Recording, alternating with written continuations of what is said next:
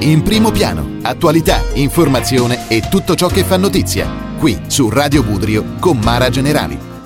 Bentrovati all'ascolto, sono Mara Generali, notizie in primo piano. Oggi con noi Maurizio Zacchi e parliamo di romance scam, un fenomeno niente affatto raro che preoccupa invece perché sono moltissimi questi flirt online con sconosciuti con truffa. E a Maurizio Zacchi, direttore marketing di Cyberguru, chiediamo di cosa si tratta truffe romantiche. Con questo termine ci riferiamo a delle truffe che si verificano quando un malintenzionato usa un'identità falsa per conquistare affetto, fiducia e qualche volta amore di una potenziale vittima, spesso con l'intento finale di estorcere denaro e informazioni personali. Queste truffe informatiche, che di romantico hanno davvero molto poco, sono diffuse? È un fenomeno in costante crescita con un trend che ha subito una decisa accelerazione nel periodo pandemico, essendo strettamente collegato alla ricerca di nuove forme di socialità.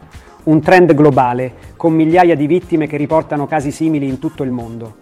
Scorrendo i dati, le cifre sono davvero allarmanti. In Italia nel 2021 l'incremento è stato del 118% rispetto al 2020, per un totale di somme sottratte di oltre 4,5 milioni di euro. E eh, sicuramente le cifre sono maggiori in quanto molte vittime non hanno il coraggio di denunciare, vittime anche della vergogna verso se stesse per essere state ingannate da un profilo fake. Ci può dire come funzionano questo tipo di truffe? Il cuore di queste truffe è legato all'uso delle false identità. I truffatori spendono settimane o mesi a costruire relazioni online, spesso presentandosi come partner ideali.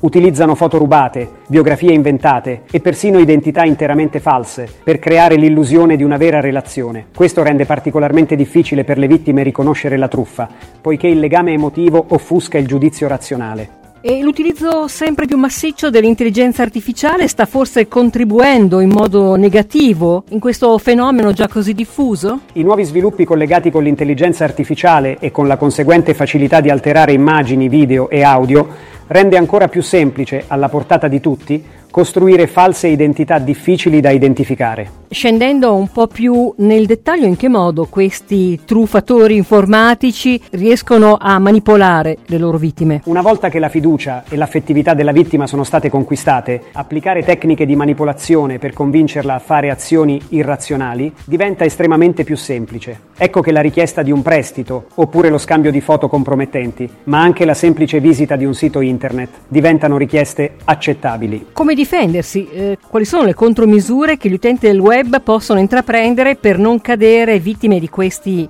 criminali? Per quanto riguarda le contromisure, crediamo che la conoscenza di questi fenomeni sia già un meccanismo di difesa. Acquisire consapevolezza sul fenomeno delle false identità ci renderà più cauti e, in taluni casi, diffidenti e saremo più portati a mettere in campo il nostro spirito critico. Non possiamo considerare affidabile e quindi degna di emozioni così importanti, come l'amore, una situazione che non è verificabile, con riscontri diversi da un contatto via social o via messaggistica. Giustissimo, perché in questo caso sì, il rapporto d'amore, tra virgolette, è virtuale, ma i danni sia economici che morali eh, sono invece estremamente tangibili. Come possiamo scoprire che stiamo avendo a che fare con un deepfake e che siamo bersaglio di una possibile truffa o addirittura di un plagio? Prendendo consapevolezza del fenomeno del deepfake, avremo acquisito il concetto che anche le foto, i video e i messaggi vocali non sono una prova certa di autenticità. In alcuni casi potremo usare la ricerca per immagini per verificare se le foto del nostro contatto sono autentiche o sono state rubate da altri siti web. E da esperto, signor Zacchi, quale consiglio si sente di dare ai nostri ascoltatori? In conclusione, dobbiamo imparare a proteggere il nostro cuore e le nostre finanze, mantenendo cautela e spirito critico di fronte a situazioni che appaiono troppo belle per essere vere. E chiudo dicendo, se siete vittime di questo tipo di truffa, non vergognatevi e denunciate. Grazie al